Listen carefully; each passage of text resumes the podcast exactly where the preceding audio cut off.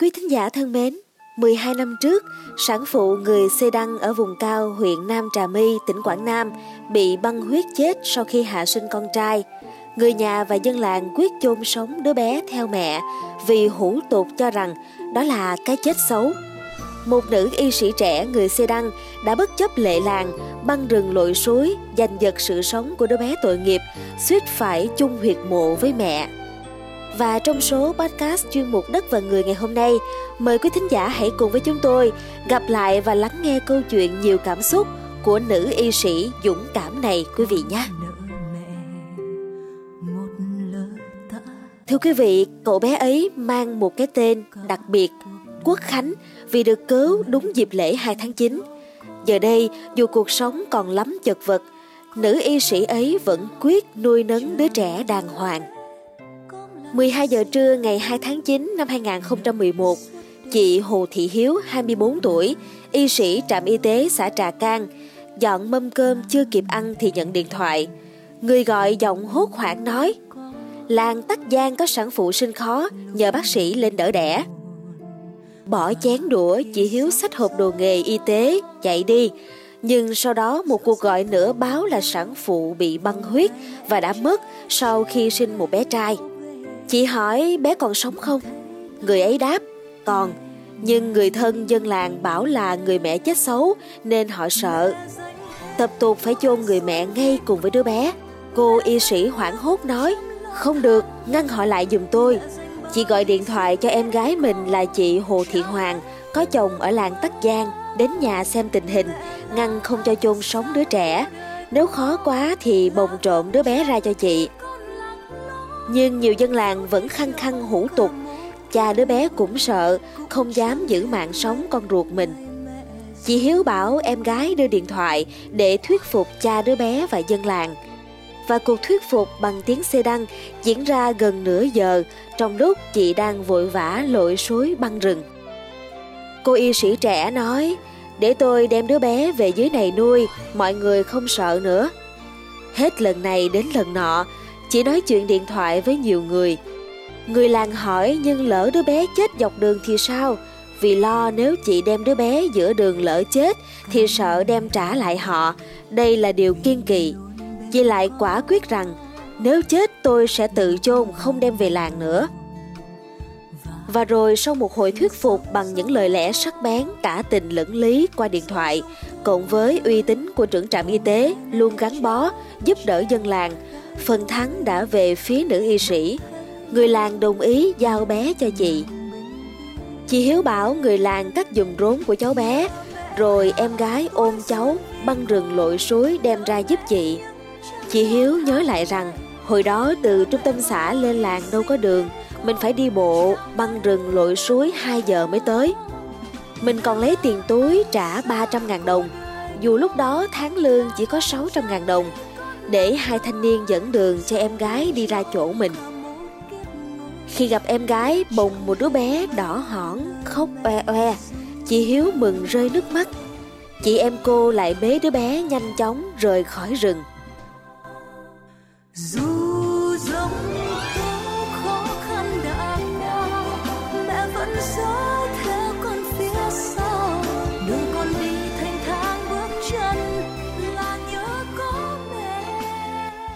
Chạy, có lẽ đó là những bước chạy hối hả nhất cuộc đời.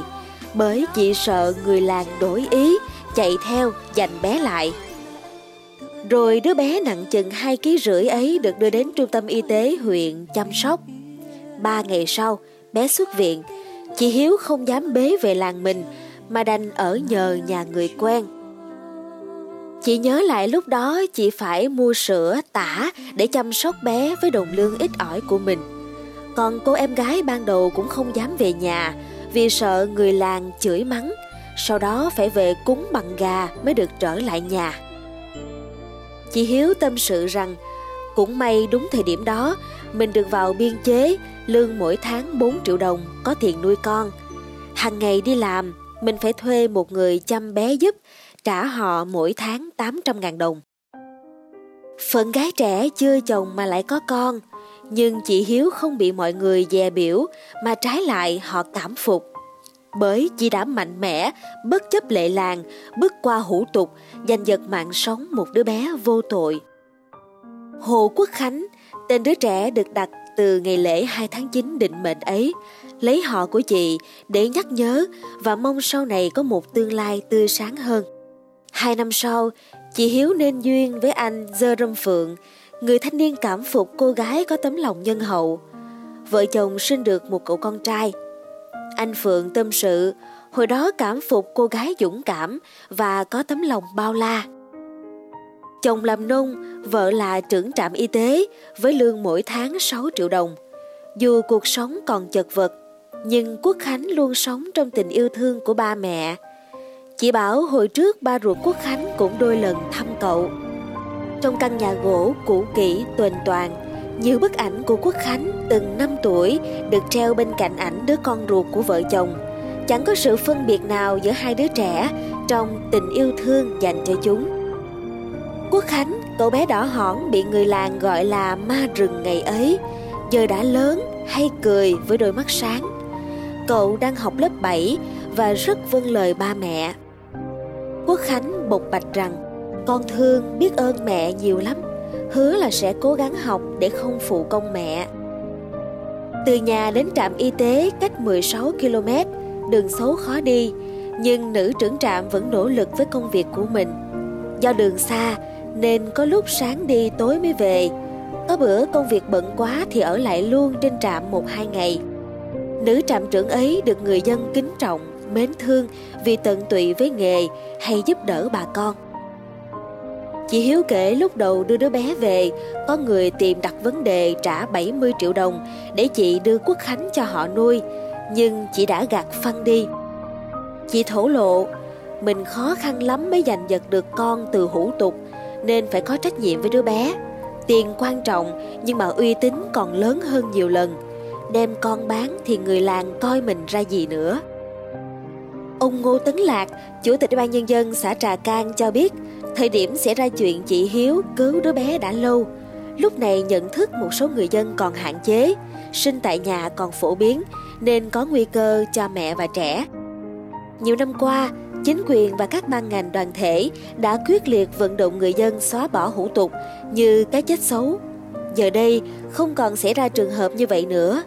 Tư tưởng cái chết xấu, đất xấu không còn trong tâm lý bà con xe đăng.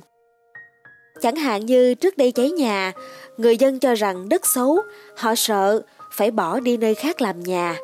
Nhưng chính quyền liên tục tuyên truyền người dân bỏ tư tưởng đó đi, đến giờ không còn nữa. Ông Lạc kể có trường hợp cháy nhà, xã vận động người dân bỏ kiên tử lạc hậu, làm lại nhà mới trên nền đất cũ. Cũng có trường hợp cháy nhà chết người, xã vận động gia đình hiến đất, làm khu thể thao cộng đồng cho bà con vui chơi, không để bị ảnh hưởng tư tưởng chết xấu, bỏ làng như ngày trước.